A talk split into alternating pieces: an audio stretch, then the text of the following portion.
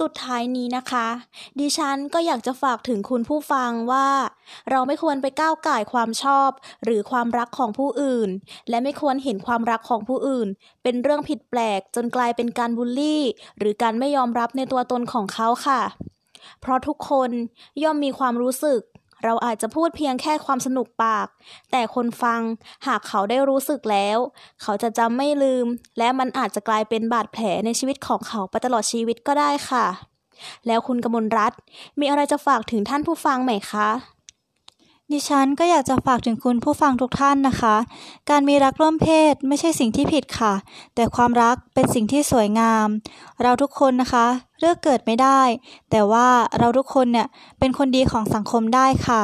เราทุกคนนะคะไม่ควรที่จะล้อเลียนหรือว่าบูลลี่คนที่รักเพศเดียวกันเพราะว่าเขาก็มีจิตใจเหมือนกับเราทุกคนค่ะมีความรู้สึกเหมือนกับเราการที่เราไปล้อเลียนหรือว่าบูลลี่คนอื่นนะคะจะทำให้คนอื่นเนี่ยรู้สึกแย่หรือว่าอาจจะถึงขั้นเกิดโศกนาฏกรรมได้สำหรับวันนี้ดิฉันกมลรัตน์และดิฉันเดือนนภาต้องขอลาคุณผู้ฟังไปก่อนนะคะสวัสดีค่ะ